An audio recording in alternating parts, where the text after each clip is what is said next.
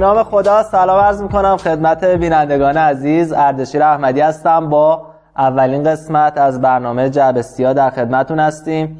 حدود سه سالی میشه که برنامه نداشتیم. ایشاله که این برنامه بتونه ادامه دار باشه از خجالتتون در بیاره مهمون امروزمون شاعر، آهنگساز، تنظیم کننده، خواننده و از دوستای خیلی خوب منه. بریم اول یه کلیپ ببینیم از کنسرت ایشون. برگردیم با سیامک عباسی در خدمتتون.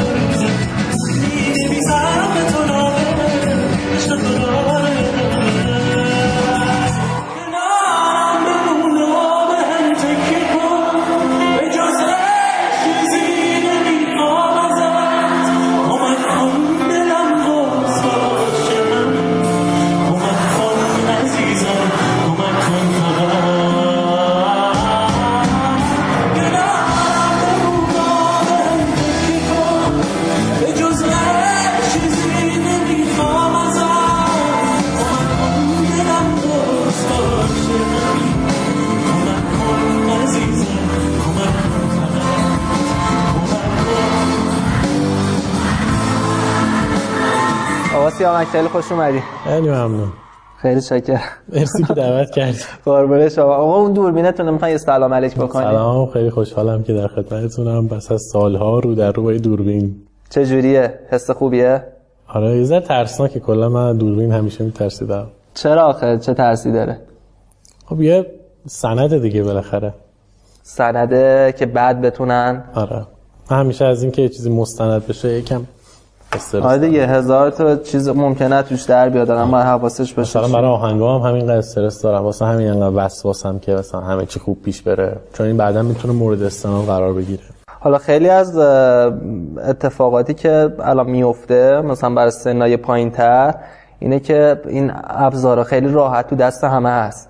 مثلا بچه کوچیک موبایلش رو می‌گیره دستش یه تیکه ای حالا هر چیزی هست یه حرفی می‌زنه یه کاری می‌کنه. که بعدم به قول معروف وایرال میشه تو فضا مجازی دست به دست میشه سوژه میشه. میشه جمجمه. بعد دیگه چی میشه؟ جمجمه. یعنی چه؟ نیدی نه. جمجمه شده قمقمه.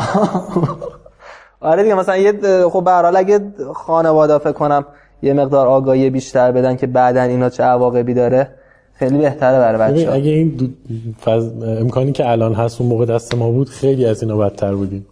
تو. خودت یه کاراکتری بچه بودی؟ ببین چی بودی؟ فکر کن مثلا تو خودت شیطون بودی؟ من که ترکونده بودم. پس چرا الان انقدر اتو کشیده و جنتلمن جلو من نشستی؟ کجا بود تو کشیده است؟ نه دیگه الان اینجوری تیپ زدی که بگی من اتو کشیده نیستم. از پستای اینستاگرامت معلومه. با درود فراوان بر نمی‌دونم دو ساعت بدرود. تو که دیدی همیشه من همین تیپی هم حالا شاید یه بخشیش به خاطر همون وسوسه و مورد استناد قرار گرفتن و اینا باشه ولی یه بخش دیگه اینه که خب به هر حال مخاطبمونه دیگه. من احترام قائلم واسه همشون واسه هم احترام قائل باش با زبان خودشون باشون صحبت نمی‌کنی. بچه کجای سیامه بچه تهران مگه نیستی؟ آره. تو یه کاری کردی همه فکر کنم من بچه اصفهانم. خب مگه بده؟ نه بعد که نی من خیلی علاقه دارم اتفاقا به فرهنگ و هنر و معماری اصفهان. ولی خب اصفهانی نیستم چیکار کنم؟ نه اصفهانی نیستم ولی خیلی اصفهانی رو دوست دارم. از کجا معلوم؟ همین که با رفیقم خودش خیلی شکر. خب می‌گفتی شما تو از تهران دفعه تو ویزا گرفتی اومدی؟ من در خدمت شما هستم. دیگه با پاسپورت اصفهان همه جا میشه رفت.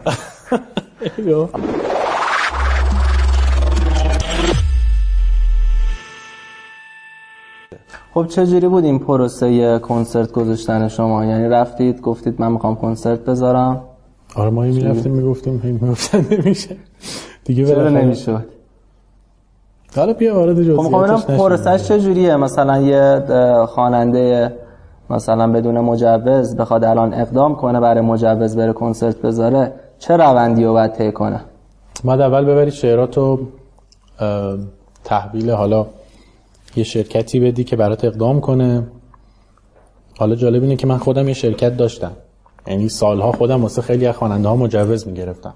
بعد از یه مقطعی دیگه ممنوع فعالیت شدم. شرکتم هم به واسطه من ممنوع فعالیت شد. و دیگه نتونستم این کار ادامه بدم. ولی پروسش این شکلیه که یه, یه سری شعر رو می‌بری میدی به یه شرکتی. اون شرکت شعرها رو می‌بره شورای شعر شورای محترم شعر که همه از شاعرها و اساتید هستن. ملاحظه می‌کنن و تصویب می‌کنن حالا یا اصلاحیه می‌زنن و در نهایت میره شورای موسیقی اونجا مثل موزیسین هم گوش میدن و اگه ایرادی نداشته باشه تا اینجاش کارشناسی و خیلی خوبه. بعد ارجاع میشه به یه مجموعه ای که بررسی می‌کنن سوابق هنرمندا رو و در نهایت به کتابخونه ملی معرفی میشه و مجوز صادر میشه. سالن کنسرت الان چند نفره است؟ 2200 نفر 100 نفر بالا پایین. یعنی سالن بزرگتری نیست الان؟ نه متاسفانه. خب یعنی اگه مثلا این فکر کنم این 2000 نفر می‌شدن 4000 خورده ای خیلی جذابتر میشه 6000 تا. خیلی عالی میشه سختتر میشه اجرا؟ نه برای من که فرق نمی‌کنه. برای من 100 نفر باشن یا 100 هزار نفر باشن می‌خونم. ولی شاید حرف زدن بینش خیلی سختتر بشه. اساسا واسه خواننده ها خوندن خیلی سخت نیست. بیشتر اون شوه و اجرا کردنه یه ذره. کار می‌بره. این حرکاتی که باید اجرا کنی چه جوری کسی میاد مربی میشه مثلا قبل کنسرت میگه این حرکات اجرا کن یا خودت باید حرکات بده برای کنسرت که گذشت که من همچین کسی رو نداشتم که بیاد برام توضیح بده چیکار کنم. هست اصلا همچین شغلی تو ایران؟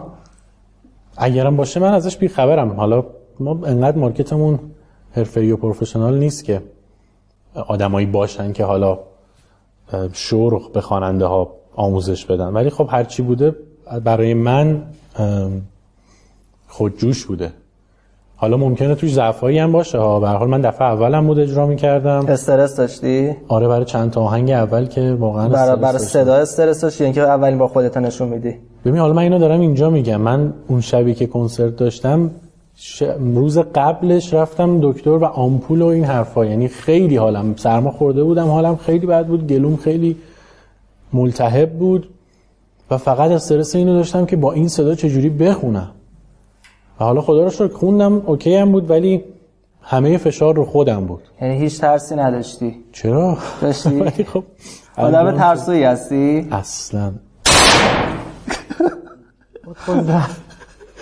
بابا شما گفتی ترسو نیستی.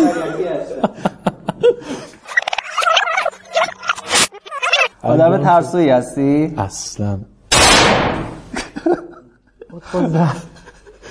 بابا شما گفتی نیستی چه کاری بود؟ شما گفتی ترسو نیستی آخه. نه دیگه اینجوری. ترسو نیستم واسه اینکه عالی بود.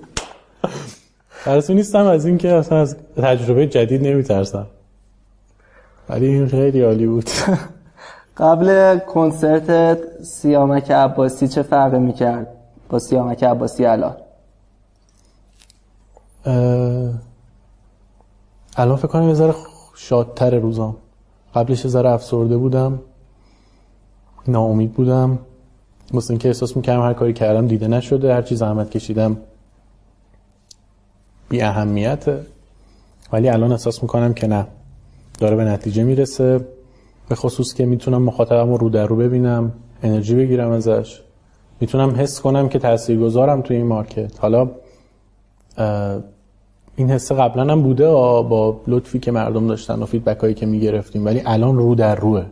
برگردیم به گذشته. چی شد که اصلا اومدی سمت موسیقی؟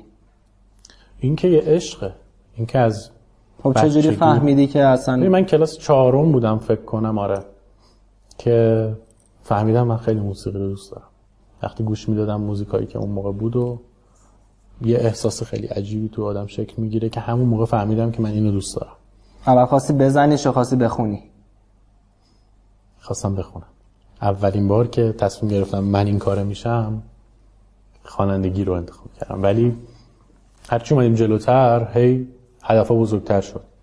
یعنی به واسطه این خوانندگی رفتم سراغ ساز. بعد دیگه انقدر غرق ساز شدیم که یادم رفت اصلا قرار بود خواننده بشم. چند سالت بود گفتی؟ 13 سالم بود. 13 سال. بعد تو 13 سالگی یه بچه توی خانواده بگه من می‌خوام خواننده بشم؟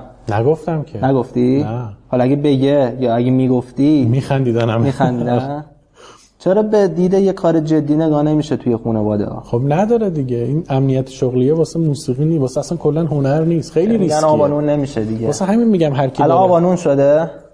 الان داره میشه دیگه همون نشده کام. تازه اولش آره. بکنم تازه باید میگم. پول خرجایی که کردی و در حالا بیاری. حالا ها باید داره هر چی در بیاد تازه جبران اون چیزاست. واسه همین میگم که هر کسی داره فعالیت موسیقایی می‌کنه باید رفت دستشو بوسید درست خوب بود؟ آره عالی بود. و خ... هوش ریاضی رو داشتم دیگه ولی علاقم نبود خیلی. الان هم اینجوریه خیلی از دوستان اون موقع هم دوره بودیم الان مهندسم ولی خب من یه روزی با خودم نشستم فکر کردم گفتم خب مهندس مکانیک شم که چیکار کنم؟ دلم می‌خواد برم سراغ موزیک. رفتم موزیسین شدم. بخش و- لات داری تو خود درونت؟ یه بچه سیامک لات مثلا همه باشه. ایرانی ها اینو دارن. مثلا ولی- تو خیابون ممکنه مثلا یکی بوق بزنه پشت لایی بکشه یه چیزی بگی. یا میگی خودم آی غیر فرهیخته. آدم که شاکی میشه ببین رانندگی تهران یه چیزیه که همه رو شاکی می‌کنه. ولی اینجوری نیست که مثلا بپیچم جلوی یکی بکشمش پایین دعوا کنم. من احساس می‌کنم بحث نون خریدنت بود. احساس می‌کنم تو میری نون وای میگی درود دو عدد نان. اشتباه احساس می‌کنی.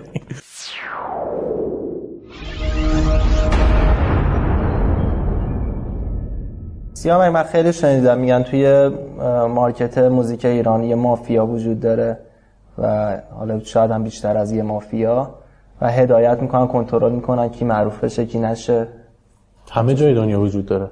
تو ایران هم هست ولی خیلی کوچیکه. اگه کسی باشه که واقعا با استعداد باشه الان دیگه می‌تونه مافیا رو به راحتی دور بزنه. چون هیچ این- چیزی نمی‌تونه جلوش آره این همه فضای مجازی دیگه تمام موانعی که سر راه ارتباط هنرمند با مخاطب بوده رو برداشته. الان خیلی خواننده زیاد شده. یعنی چند سالی میشه حدود ده سالی میشه. خیلی تعداد خواننده زیاد شده. این یه اتفاق خوبه یا اتفاق بده؟ به نظر من که خیلی خوبه. چه ایرادی داره؟ همه زمینه هایی که تو کشور وجود داره پر از آدم های جدیده. مثلا می‌تونیم بگیم الان چه می‌دونم دکتر جدید نداریم. خب دکتر میشن مردم دیگه. از اونور سینماگر میشن نمی‌دونم نویسنده میشن خواننده هم بشن. چه اشکالی داره؟ به خصوص که موسیقی مهجورترین field هنریه تو ایران. سی سال ممنوع بوده بعدش هم همیشه حتی support ی وجود نداشته. حتی توسط مردم خیلی وقتا خواننده ها آثارشون رایگان در اختیار مردم می‌ذارن. و همین یعنی اینکه هر خواننده وارد این market میشه با هزینه شخصی میاد. طرف دوست داشته پولش رو برده خرج این کار کرده حالا کارش رو ارائه داده دیگه. مجانی شما می‌خوای شما خیلی خرج کردی؟ خیلی. ولی. ولی. من چون خودم دست به آچار بودم تو این کار یعنی ترانه می نوشتم آهنگ می ساختم تنظیم می کردم تونستم ادامه بدم. اما این خرجی که میگم دستمزدی نیست که من به آهنگسازا یا مثلا شاعرا داده باشم چون خودم همیشه می نوشتم یا می ساختم خرج موسیقی بیشتر خرج تجهیزات و ادواتشه. یه ساز حرفه‌ای بخوای بخری کلی باید پول بدی. یه sound card بخوای یه میکروفون بخوای جمع کنی از یه پولی آپارتمان باید تجهیزات بخری. و اگه اینا رو نداشته باشی کارت خوب صدا نمیده. خیلی موسیقی زمینه گرونیه. اصلا ورود به موسیقی خودش یه ریسکه. به خاطر همین به نظر من هر کسی تو این مملکت داره کار موسیقایی می‌کنه باید بهش تبریک گفت و دستشو بوسید. تو هر لولی. چون آدم داره زمان می‌ذاره وقت می‌ذاره انرژی می‌ذاره. هزینه می‌کنه. حتی اگه فقط هدفش صرفا شهرت باشه. حتی اگه.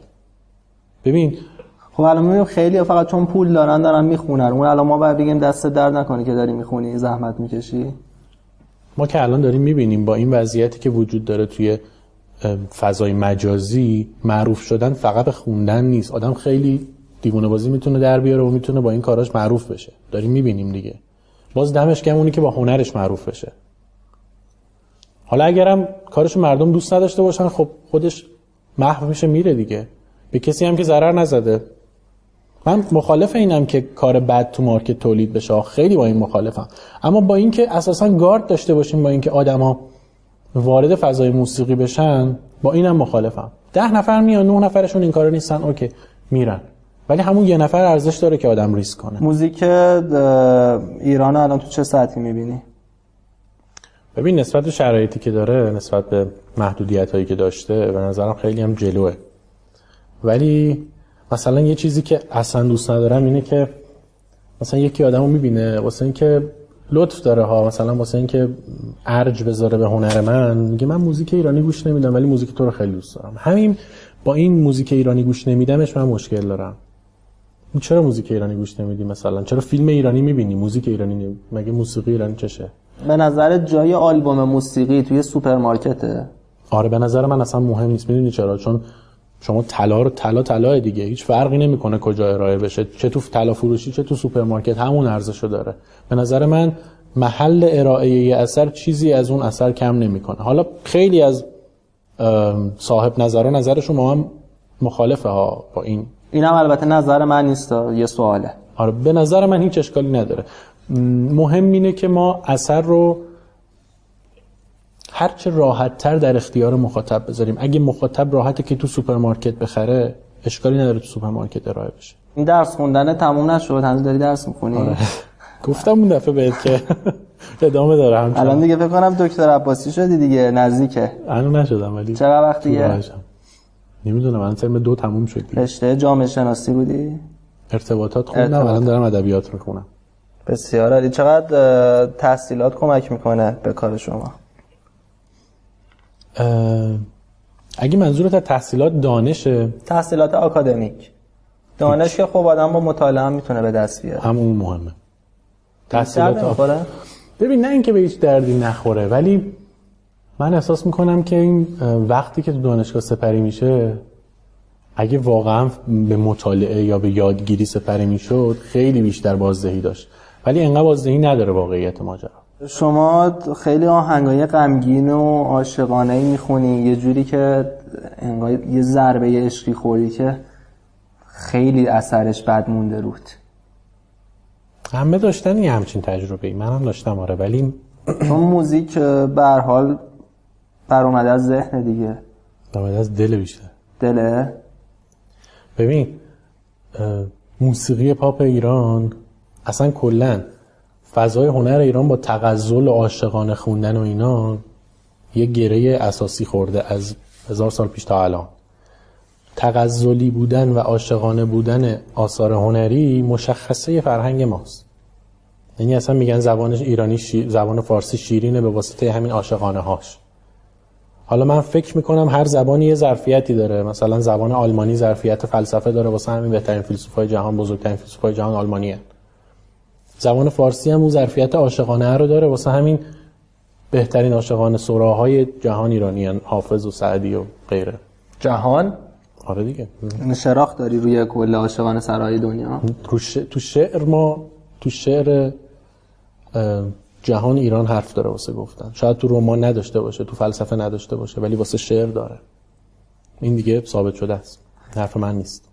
در مورد کشور دیگه مثلا اشعارشون رو میشینی بخونی ترجمهاشو بعضی وقت داره چجوریه؟ اونا هم دارن این سیستم قافی و ردیف و آره اونا هم دارن ولی به شکل ما نیست. چجوری مثلا؟ تخصصی میشه ها برم بشه مشکل ببین به هر حال شعر فارسی برگرفته از قواعد شعر فارسی برگرفته از قواعد شعر عربه.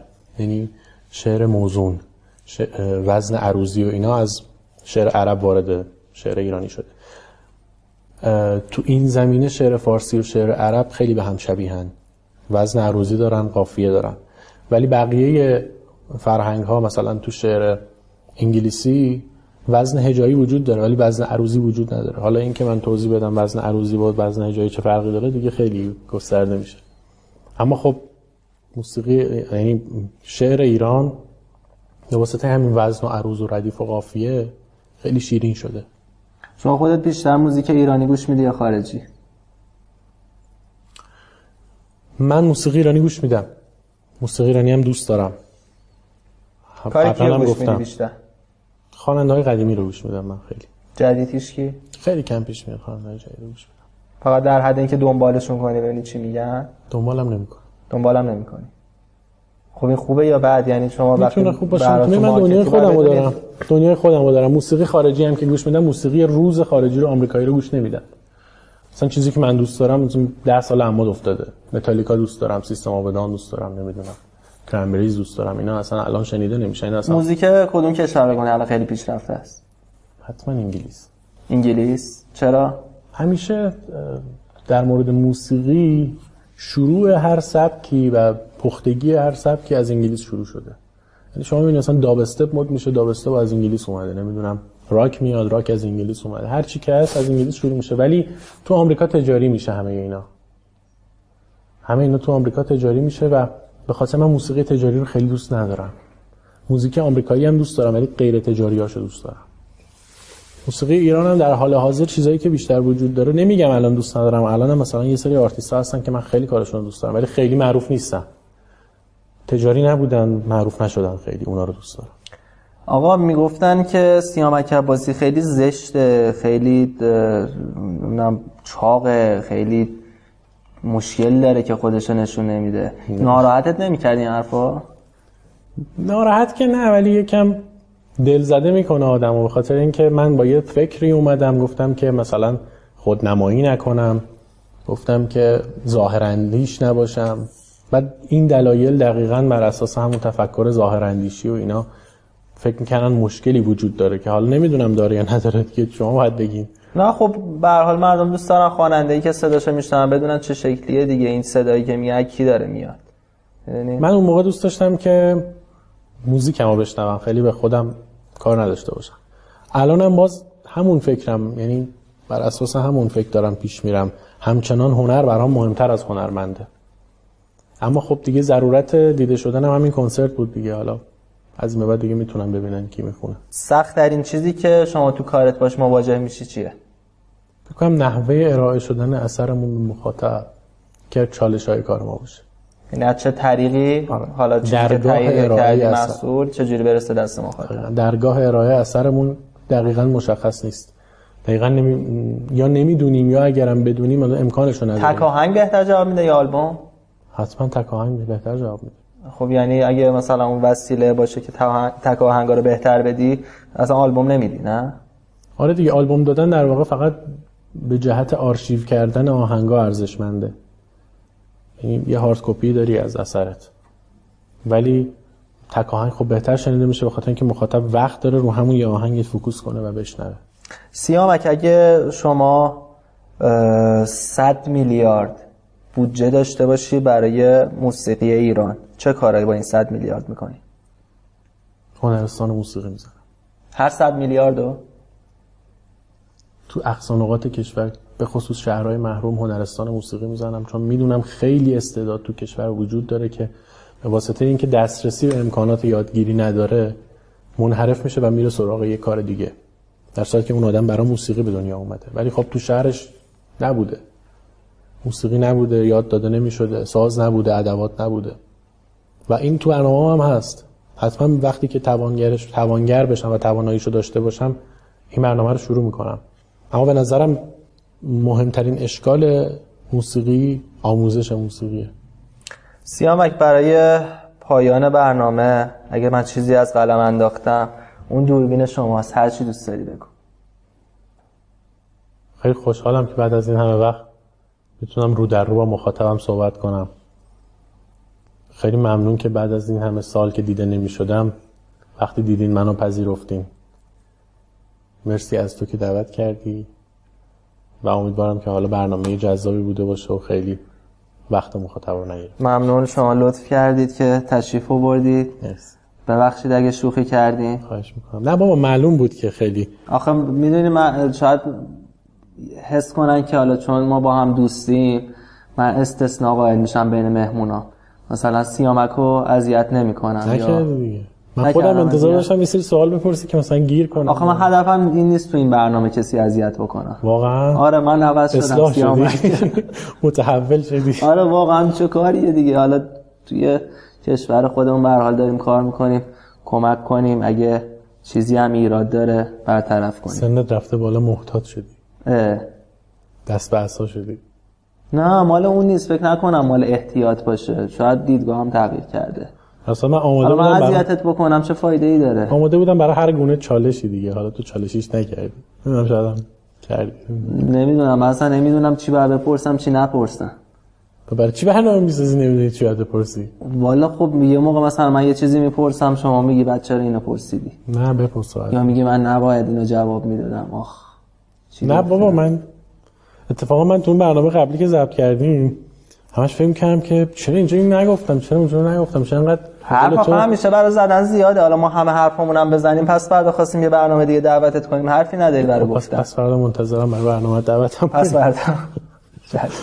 آقا ممنون. لطف کردی مرسی. مرسی. از شما که تا این لحظه با ما بودید. مرسی از بچه‌های تولید که زحمت می‌کشن.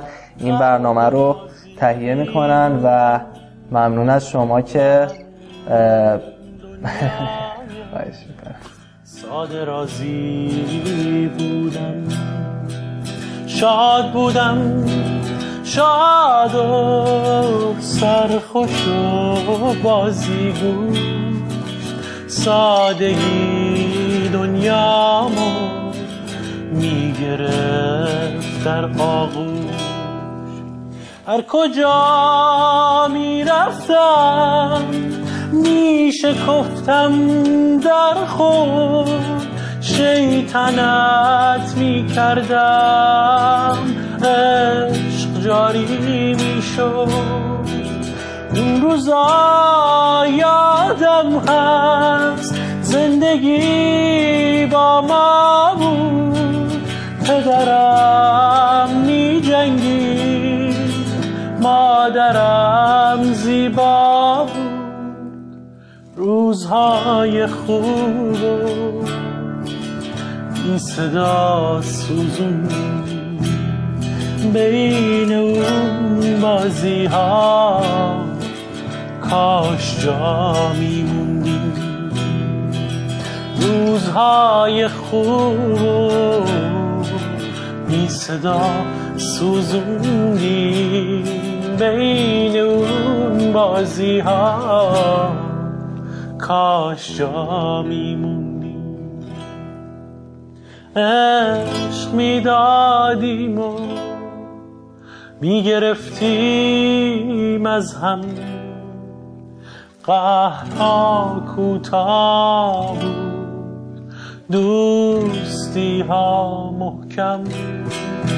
زندگیمون خالی از غم و ماتم بود. شاد بودم وقتی سن و سالم کم بود.